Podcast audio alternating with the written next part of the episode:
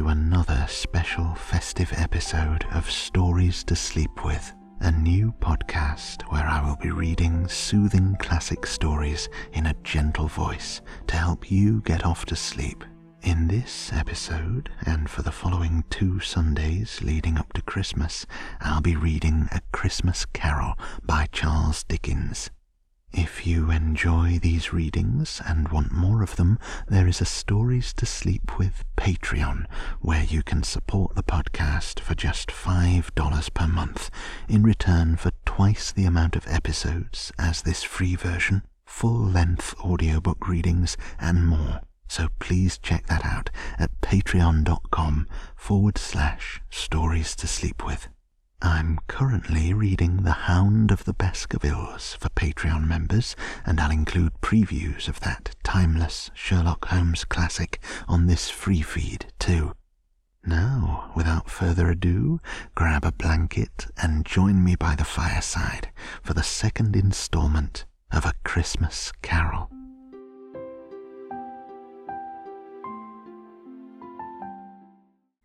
Stave 2 the first of the spirits.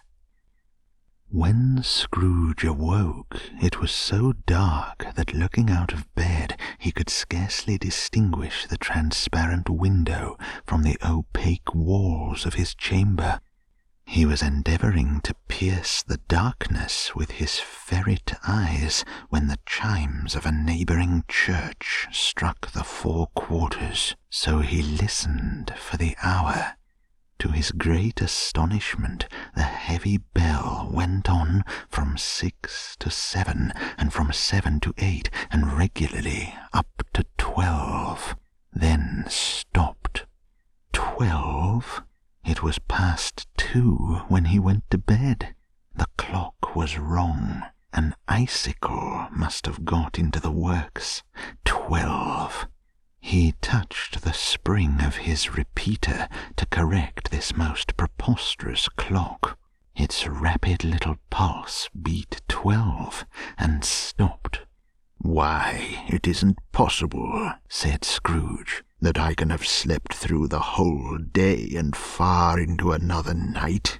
It isn't possible that anything has happened to the sun, and this is twelve at noon. The idea being an alarming one, he scrambled out of bed and groped his way to the window.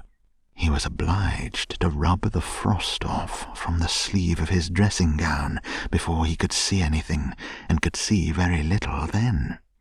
All he could make out was that it was still very foggy and extremely cold and that there was no noise of people running to and fro and making a great stir, as there unquestionably would have been if night had beaten off bright day and taken possession of the world.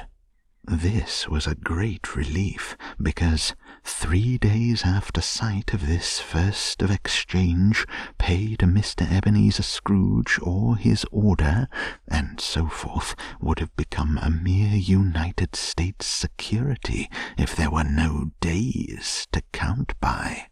Scrooge went to bed again and thought and thought and thought it over and over and over and could make nothing of it. The more he thought, the more perplexed he was, and the more he endeavoured not to think, the more he thought. Marley's ghost bothered him exceedingly. Every time he resolved within himself, after mature inquiry, that it was all a dream, his mind flew back again like a strong spring released to its first position, and presented the same problem to be worked all through. Was it a dream or not? Scrooge lay in this state until the chime had gone three quarters more, when he remembered on a sudden that the ghost had warned him of a visitation when the bell tolled one. He resolved to lie awake until the hour was past, and considering that he could no more go to sleep than go to heaven, this was perhaps the wisest resolution in his power. The quarter was so long that he was more than once convinced he must have sunk into a doze unconsciously and missed the clock. At length it broke upon his listening ear. Ding dong. A quarter past, said Scrooge, counting. Ding dong. Half past, said Scrooge. Ding dong. A quarter to it, said Scrooge. Ding dong. The hour itself, said Scrooge triumphantly, and nothing else. He spoke before the hour bell sounded, which it now did, with a deep, dull, hollow, melancholy one. Light flashed up in the room upon the instant, and the curtains of his bed were drawn. The curtains of his bed were drawn aside, I tell you, by a hand not the curtains at his feet, nor the curtains at his back, but those to which his face was addressed. The curtains of his bed were drawn aside, and Scrooge, starting up into a half recumbent attitude, found himself face to face with the unearthly visitor who drew them as close to it as I am now to you, and I am standing in the spirit at your elbow. It was a strange figure, like a child, yet not so like a child as like an old man viewed through some supernatural medium, which gave him the appearance of having receded from the view and being diminished to a child's proportions. Its hair, which hung about its neck and down its back, was white as if with age, and yet the face had not a wrinkle in it and the tenderest bloom was on the skin.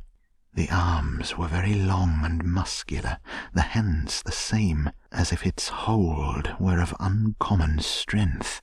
Its legs and feet, most delicately formed, were, like those upper members, bare. It wore a tunic of the purest white, and round its waist was bound a lustrous belt, the sheen of which was beautiful. It held a branch of fresh green holly in its hand, and, in singular contradiction of that wintry emblem, had its dress trimmed with summer flowers. But the strangest thing about it was that from the crown of its head there sprung a bright, clear jet of light, by which all this was visible and which was doubtless the occasion of its using, in its duller moments, a great extinguisher for a cap which it now held under its arm. Even this, though, when Scrooge looked at it with increasing steadiness, was not its strangest quality for as its belt sparkled and glittered, now in one part and now in another, and what was light one instant at another time was dark, so the figure itself fluctuated in its distinctness, now being a thing with one arm, now with one leg, now with twenty legs, now a pair of legs without a head, now a head without a body, of which dissolving parts no outline would be visible in the dense gloom wherein they melted away, and in the very wonder of this it would be itself again, distinct and clear as ever. Are you the spirit, sir, whose coming was foretold to me? asked Scrooge. I am, the voice was soft and gentle, singularly low, as if instead of being so close beside him, it were at a distance. Who and what are you? Scrooge demanded. I am the ghost of Christmas past. Long past? inquired Scrooge, observant of its dwarfish stature. No, your past. Perhaps Scrooge could not have told anybody why, if anybody could have asked him, but he had a special desire to see the spirit in his cap, and begged him to be covered. What? exclaimed the ghost. Would you so soon put out with worldly hands the light I give? Is it not enough that you are one of those whose passions made this cap, and force me through whole trains of years to wear it low upon my brow? Scrooge reverently disclaimed all intention to offend, or any knowledge of having wilfully bonneted the spirit at any period of his life. He then made bold to inquire what business brought him there. Your welfare, said the ghost. Scrooge expressed himself much obliged, but could not help thinking that a night of unbroken rest would have been more conducive to that end. The spirit must have heard him thinking, for it said immediately, Your reclamation, then. Take heed. It put out its strong hand as it spoke, and clasped him gently by the arm. Rise and walk with me. It would have been in vain for Scrooge to plead that the weather and the hour were not adapted to pedestrian purposes, that bed was warm, and the thermometer a long way below freezing, that he was clad but lightly in his slippers, dressing gown, and nightcap, and that he had a cold upon him at that time. The grasp, though gentle as a woman's hand, was not to be resisted. He rose, but finding that the spirit made towards the window, clasped his robe in supplication. I am a mortal, Scrooge remonstrated. I am liable to fall. Bear but a touch of my hand there, said the spirit, laying it upon his heart, and you shall be upheld in more than this. As the words were spoken, they passed through the wall and stood upon an open country road with fields on either hand. The city had entirely vanished, not a vestige of it was to be seen. The darkness and the mist had vanished with it, for it was a clear, cold winter day with snow upon the ground. Good heaven! said Scrooge, clasping his hands together as he looked about him. I was bred in this place. I was a boy here. The spirit gazed upon him mildly. Its gentle touch, though it had been light and instantaneous, appeared still present to the old man's sense of feeling. He was conscious of a thousand odours floating in the air, each one connected with a thousand thoughts and hopes and joys and cares long, long forgotten. Your lip is trembling, said the ghost. And what is that? Upon your cheek? Scrooge muttered with an unusual catching in his voice that it was a pimple, and begged the ghost to lead him where he would. You recollect the way? inquired the spirit. Remember it, cried Scrooge with fervour. I could walk it blindfold. Strange to have forgotten it for so many years observed the ghost. Let us go on. They walked along the road, Scrooge recognizing every gate and post and tree, until a little market town appeared in the distance, with its bridge, its church, and winding river. Some shaggy ponies now were seen trotting towards them, with boys upon their backs, who called to other boys in country gigs and carts driven by farmers. All these boys were in great spirits and shouted to each other until the broad fields were so full of merry music that the crisp air laughed to hear it. These are but shadows of the things that have been, said the ghost. They have no consciousness of us. The jocund travellers came on, and as they came, Scrooge knew and named them every one. Why was he rejoiced beyond all bounds to see them? Why did his cold eye glisten and his heart leap up as they went past? Why was he filled with gladness when he heard them give each other Merry Christmas as they parted at crossroads and byways for their several homes? What was Merry Christmas to Scrooge? Out upon Merry Christmas! What good had it ever done to him? The school is not quite deserted, said the ghost. A solitary child, neglected by his friends, is left there still. Scrooge said he knew it, and he sobbed. They left the high road by a well remembered lane, and soon approached a mansion of dull red brick, with a little weathercock surmounted cupola on the roof, and a bell hanging in it. It was a large house, but one of broken fortunes, for the spacious offices were little used, their walls were damp and mossy, their windows broken, and their gates decayed. Fowls clucked and strutted in the stables, and the coach houses and sheds were overrun with grass.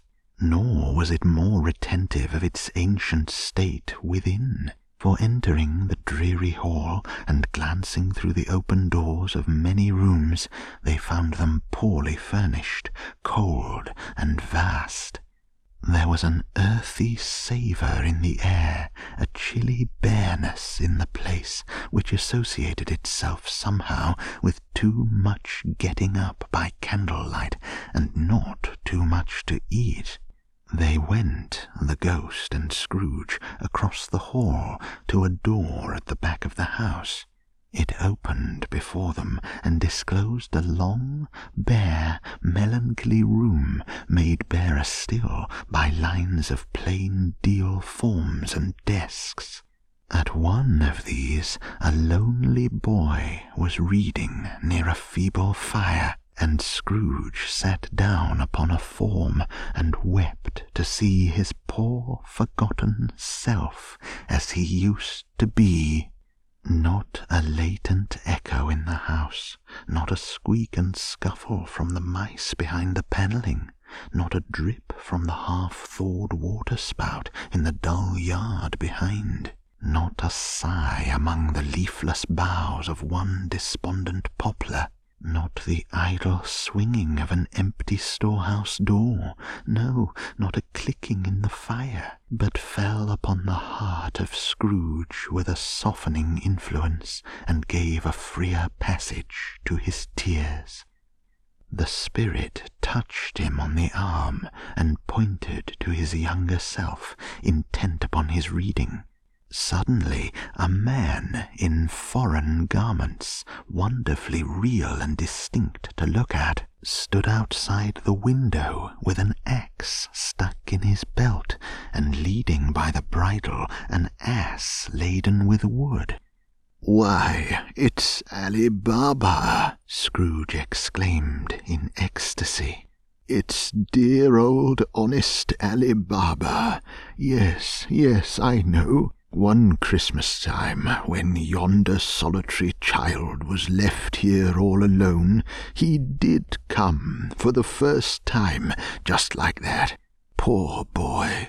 And Valentine, said Scrooge. And his wild brother Orson, there they go. And what's his name, who was put down in his drawers asleep at the gate of Damascus? Don't you see him? And the Sultan's groom turned upside down by the genie. There he is upon his head. Serve him right. I'm glad of it. What business had he to be married to the princess? To hear Scrooge expending all the earnestness of his nature on such subjects in a most extraordinary voice between laughing and crying, and to see his heightened and excited face, would have been a surprise to his business friends in the city indeed. There's the parrot, cried Scrooge. Green body and yellow tail, with a thing like a lettuce growing out of the top of his head. There he is, poor Robinson Crusoe, he called him, when he came home again after sailing round the island. Poor Robinson Crusoe, where have you been, Robinson Crusoe? The man thought he was dreaming, but he wasn't. It was the parrot, you know. There goes Friday, running for his life to the little creek. Hallo, Hoop, hallo! Then, with a rapidity of transition very foreign to his usual character, he said, in pity for his former self, Poor boy! and cried again. I wish Scrooge muttered, putting his hand in his pocket and looking about him after drying his eyes with his cuff. But it's too late now. What is the matter? asked the spirit. Nothing, said Scrooge. Nothing. There was a boy singing a Christmas carol at my door last night. I should like to have given him something. That's all. The ghost smiled thoughtfully and waved its hand, saying as it did so, Let us see another Christmas. Scrooge's former self grew larger at the words, and the room became a little darker and more dirty. The panels shrunk, the windows cracked, fragments of plaster fell out of the ceiling, and the naked laths were shown instead. But how all this was brought about, Scrooge knew no more than you do. He only knew that it was quite correct, that everything had happened so, that there he was, alone again, when all the other boys had gone home for the jolly holidays. He was not reading now, but walking up and down despairingly. Scrooge looked at the ghost, and with a mournful shaking of his head, glanced anxiously towards the door. It opened, and a little girl, much younger than the boy, came darting in, and putting her arms about his neck, and often kissing him, addressed him as her Dear, dear brother. I have come to bring you home, dear brother, said the child, clapping her tiny hands and bending down to laugh. To bring you home, to bring you home. Home, little Fan? returned the boy. Yes, said the child, brimful of glee. Home for good and all, home for ever and ever. Father is so much kinder than he used to be, that home's like heaven. He spoke so gently to me one dear night when I was going to bed, that I was not afraid to ask him once more if you might come home, and he said yes, you should and sent me in a coach to bring you. And you're to be a man, said the child, opening her eyes, and are never to come back here. But first we're to be together all the Christmas long, and have the merriest time in all the world. You are quite a woman, little Fan, exclaimed the boy. She clapped her hands and laughed and tried to touch his head, but being too little, laughed again and stood on tiptoe to embrace him. Then she began to drag him in her childish eagerness towards the door, and he, nothing loath to go, accompanied her. A terrible voice in the hall cried, Bring down Master Scrooge's box there and in the hall appeared the schoolmaster himself, who glared on Master Scrooge with a ferocious condescension, and threw him into a dreadful state of mind by shaking hands with him. He then conveyed him and his sister into the veriest old well of a shivering best parlour that ever was seen, where the maps upon the walls and the celestial and terrestrial globes in the windows were waxy with cold. Here he produced a decanter of curiously light wine and a block of curiously heavy cake, and administered instalments of those dainties to the young people, at the same time sending out a meagre servant to offer a glass of something to the postboy, who answered that he thanked the gentleman, but if it was the same tap as he had tasted before, he had rather not. Master Scrooge's trunk being by this time tied on to the top of the chaise, the children bade the schoolmaster good-bye right willingly, and getting into it, drove gaily down the garden sweep, the quick wheels dashing the hoar frost and snow from off the dark leaves of the evergreens like spray. Always a delicate creature, whom a breath might have withered, said the ghost but she had a large heart. So she had, cried Scrooge. You're right. I will not gainsay it, Spirit. God forbid. She died a woman, said the ghost, and had, as I think, children. One child, Scrooge returned. True, said the ghost. Your nephew? Scrooge seemed uneasy in his mind, and answered briefly, Yes. Although they had but that moment left the school behind them, they were now in the busy thoroughfares of a city where shadowy passengers passed and repassed, where shadowy carts and coaches battled for the way, and all the strife and tumult of a real city were. It was made plain enough by the dressing of the shops that here too it was Christmas time again, but it was evening and the streets were lighted up. The ghost stopped at a certain warehouse door and asked Scrooge if he knew it. Know it? said Scrooge. Was I apprenticed here? They went in.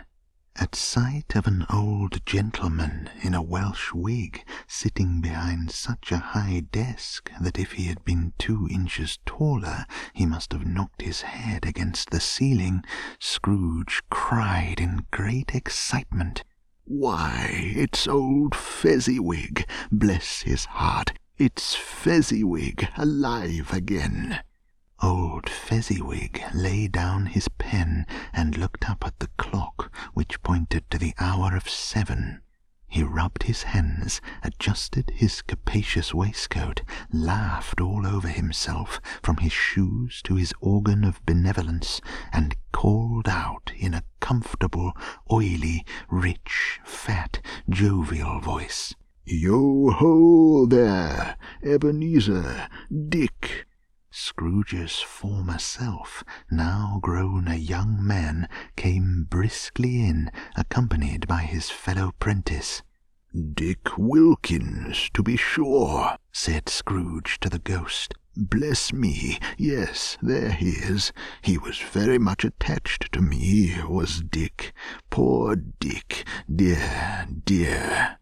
Yo ho, my boys, said Fezziwig. No more work tonight. Christmas Eve, Dick. Christmas, Ebenezer. Let's have the shutters up, cried old Fezziwig with a sharp clap of his hands. Before a man can say Jack Robinson.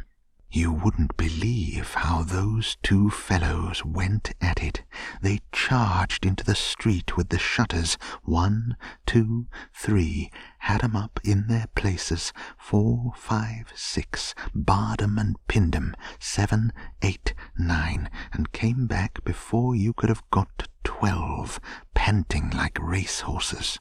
Hilly ho! cried old Fezziwig, skipping down from the high desk with wonderful agility. Clear away, my lads, and let's have lots of room here. Hilly ho, Dick! Chirrup, Ebenezer! Clear away! There was nothing they wouldn't have cleared away, or couldn't have cleared away, with old Fezziwig looking on. It was done in a minute. Every movable was packed off as if it were dismissed from public life for evermore. The floor was swept and watered, the lamps were trimmed, fuel was heaped upon the fire, and the warehouse was as snug and warm and dry and bright a ballroom as you would desire to see upon a winter's night.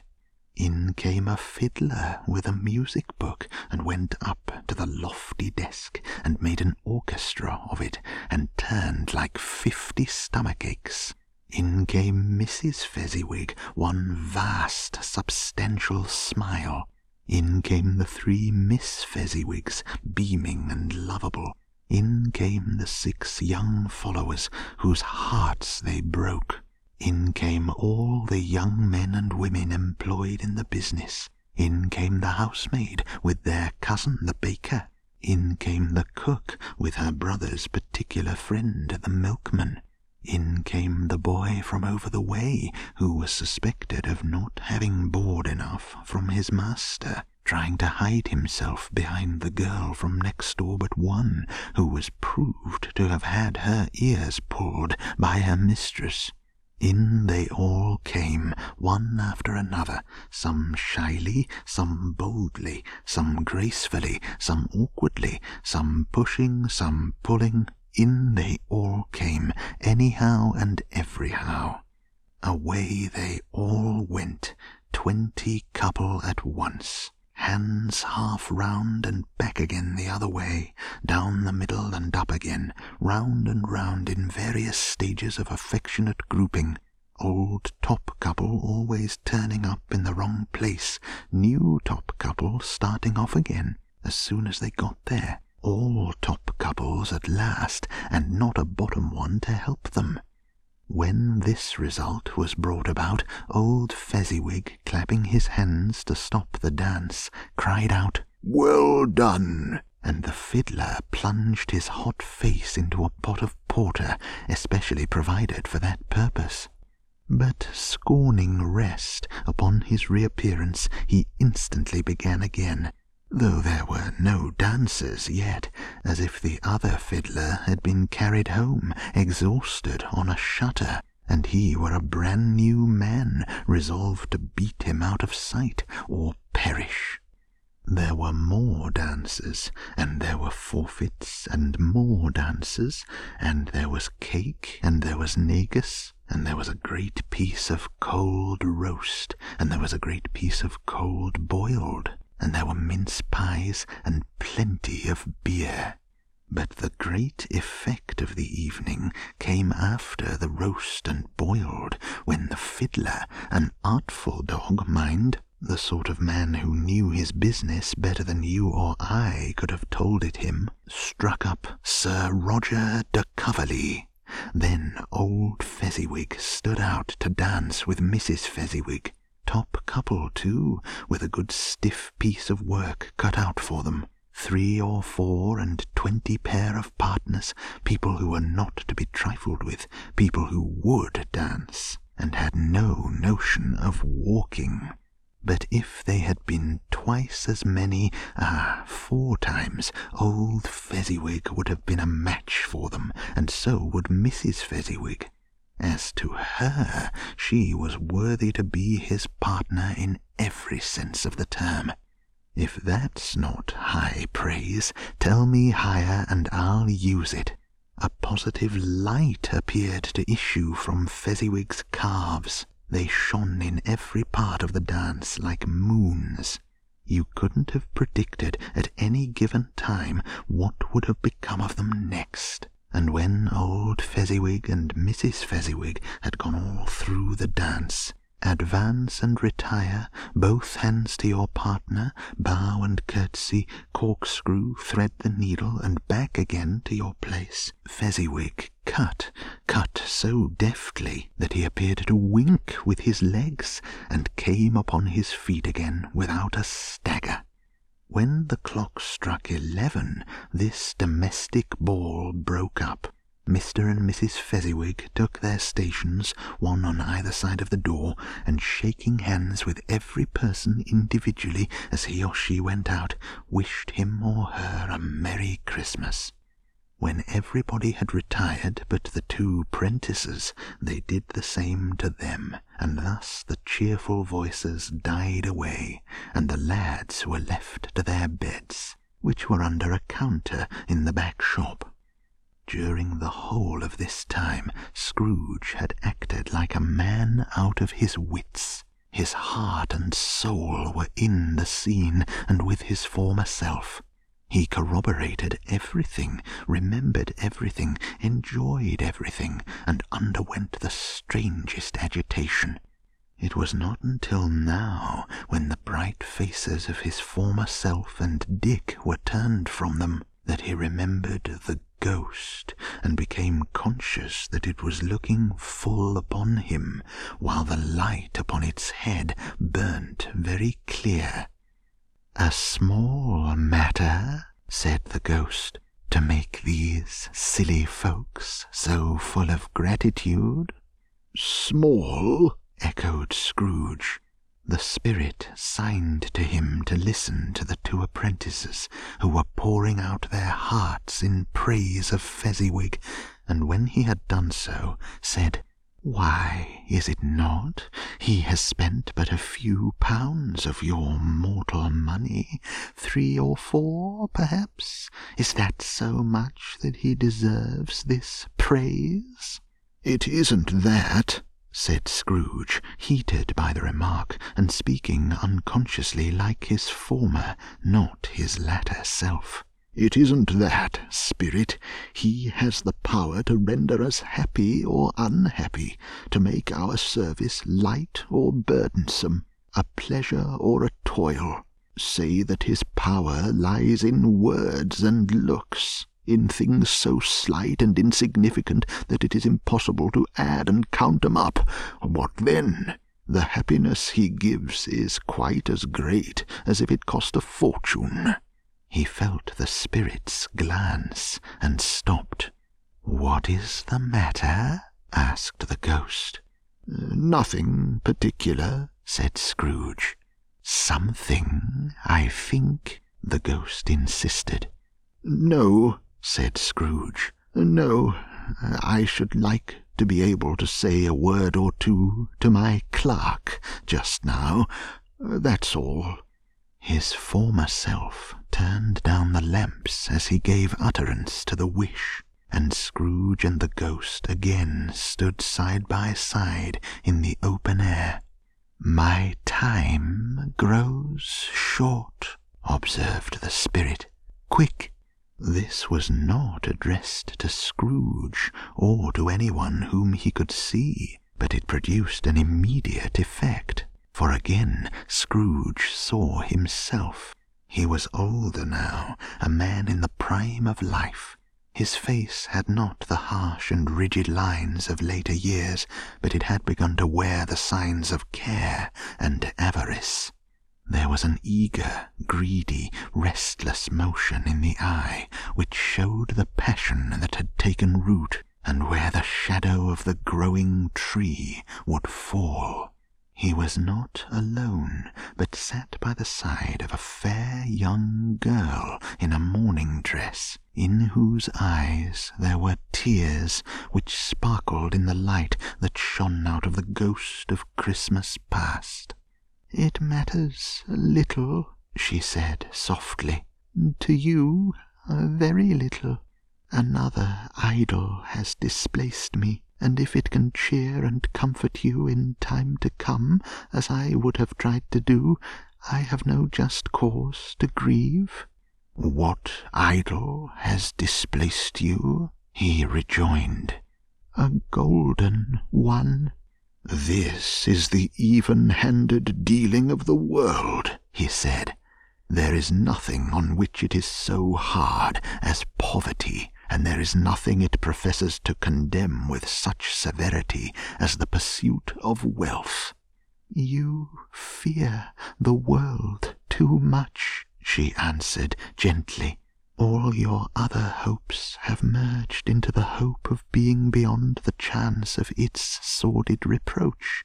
I have seen your nobler aspirations fall off one by one until the master passion, gain, engrosses you.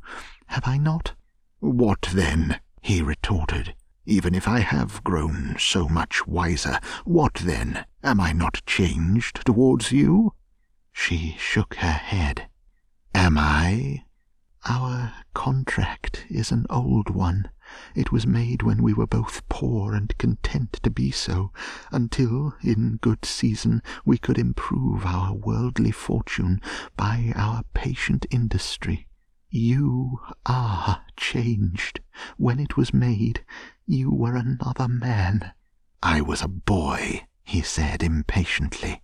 Your own feeling tells you that you are not what you are, she returned. I am. That which promised happiness when we were one in heart is fraught with misery now that we are two. How often and how keenly I have thought of this, I will not say. It is enough that I have thought of it, and can release you. Have I ever sought release? In words? No, never. In what, then? In a changed nature, in an altered spirit, in another atmosphere of life, another hope as its great end, in everything that made my love of any worth or value in your sight. If this had never been between us, said the girl, looking mildly but with steadiness upon him, tell me, would you seek me out and try to win me now? Ah, no. He seemed to yield to the justice of this supposition in spite of himself, but he said with a struggle, You think not. I would gladly think otherwise if I could, she answered. Heaven knows, when I have learned a truth like this, I know how strong and irresistible it must be. But if you were free today, tomorrow, yesterday, can even I believe that you would choose a dowerless girl? You, who in your very confidence with her weigh everything by gain, or, choosing her, if for a moment you were false enough to your one guiding principle to do so, do I not know that your repentance and regret would surely follow? I do, and I release you with a full heart for the love of him you once were. He was about to speak, but with her head turned from him, she resumed.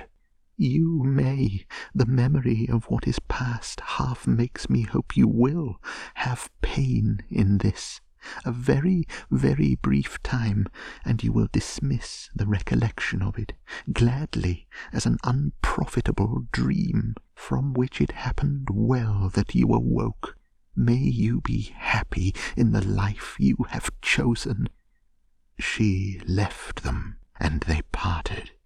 Spirit, said Scrooge, show me no more. Conduct me home. Why do you delight to torture me? One shadow more, exclaimed the ghost. No more, cried Scrooge. No more. I don't wish to see it. Show me no more.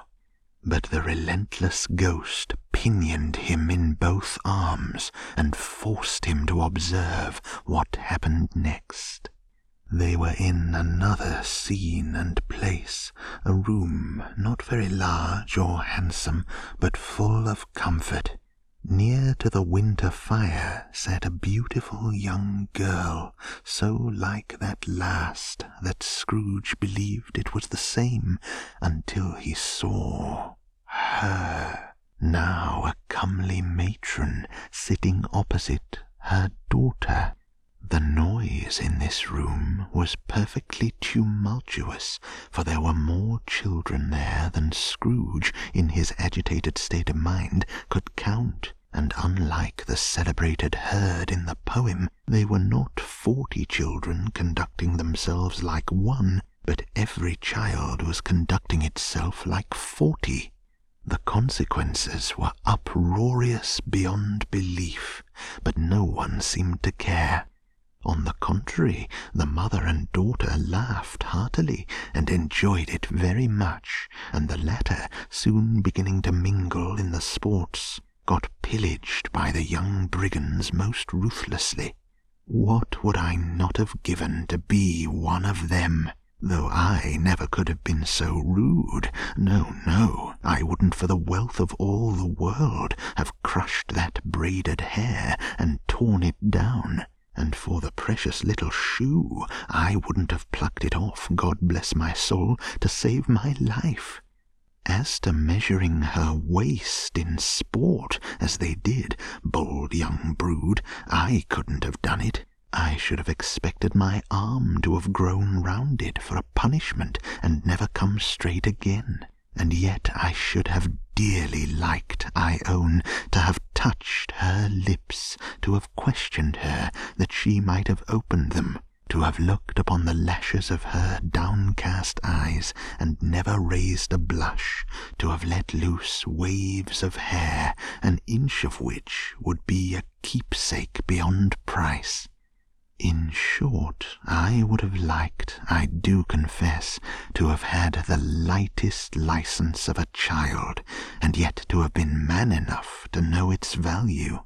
But now a knocking at the door was heard, and such a rush immediately ensued that she, with laughing face and plundered dress, was borne towards it, the centre of a flushed and boisterous group just in time to greet the father, who came home attended by a man laden with Christmas toys and presents. Then the shouting and the struggling and the onslaught that was made on the defenceless porter, the scaling him with chairs for ladders to dive into his pockets, despoil him of brown paper parcels, hold on tight by his cravat, hug him round his neck, pommel his back, and kick his legs in irrepressible affection. The shouts of wonder and delight with which the development of every package was received, the terrible announcement that the baby had been taken in the act of putting a doll's frying pan into his mouth, and was more than suspected of having swallowed a fictitious turkey glued on a wooden platter the immense relief of finding this a false alarm, the joy and gratitude and ecstasy, they are all indiscernible alike. It is enough that by degrees the children and their emotions got out of the parlour, and by one stair at a time up to the top of the house, where they went to bed, and so subsided. And now Scrooge looked on more attentively than ever when the master of the house, having his daughter leaning fondly on him, sat down with her and her mother at his own fireside, and when he thought that such another creature, quite as graceful and as full of promise, might have called him father, and been a springtime in the haggard winter of his life, his sight grew very dim indeed. Belle, said the husband, turning to his wife with a smile, I saw an old friend of yours this afternoon. Who was it? Guess. How can I? Tut, don't I know? she added in the same breath, laughing as he laughed. Mr. Scrooge. Mr. Scrooge it was. I passed his office window, and as it was not shut up, and he had a candle inside, I could scarcely help seeing him. His partner lies upon the point of death, I hear, and there he sat alone, quite alone in the world, I do believe. Spirit, said Scrooge in a broken voice, remove me from this place. I told you these were shadows of the things that have been, said the ghost, that they are what they are. Do not blame me. Remove me, Scrooge exclaimed. I cannot bear it. He turned upon the ghost, and seeing that it looked upon him with a face in which, in some strange way, there were fragments of all the faces it had shown him, wrestled with it. Leave me, take me back, haunt me no longer. In the struggle, if that can be called a struggle, in which the ghost, with no visible resistance on its own part, was undisturbed by any effort of its adversary, Scrooge observed that its light was burning high and bright, and dimly connecting that with its influence over him, he seized the extinguisher cap, and by a sudden action pressed it down upon its head. The spirit dropped beneath it, so that the extinguisher covered its whole form, but though Scrooge pressed it down with all his force, he could not hide the light which streamed from under it in an unbroken flood upon the ground. He was conscious of being exhausted and overcome by an irresistible drowsiness, and further of being in his own bedroom he gave the cap a parting squeeze in which his hand relaxed, and had barely time to reel to bed before he sank into a heavy sleep.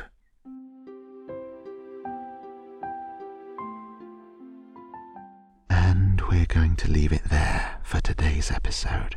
Thank you for listening. I really hope you enjoyed it, and I look forward to bringing you the next installment of A Christmas Carol next week. If you can't wait for that and you want more stories, you can check out the Stories to Sleep with Patreon and get access to the first two parts of The Hound of the Baskervilles, which I'm reading in weekly installments alongside The Wind in the Willows on this free feed. Check out patreon.com forward slash stories to sleep with for those recordings and a whole host of other perks for just $5 per month. I hope you have a very restful sleep and don't forget to subscribe so you don't miss upcoming installments of The Wind in the Willows in a few days and more from A Christmas Carol next week. Thank you again for listening and sleep well.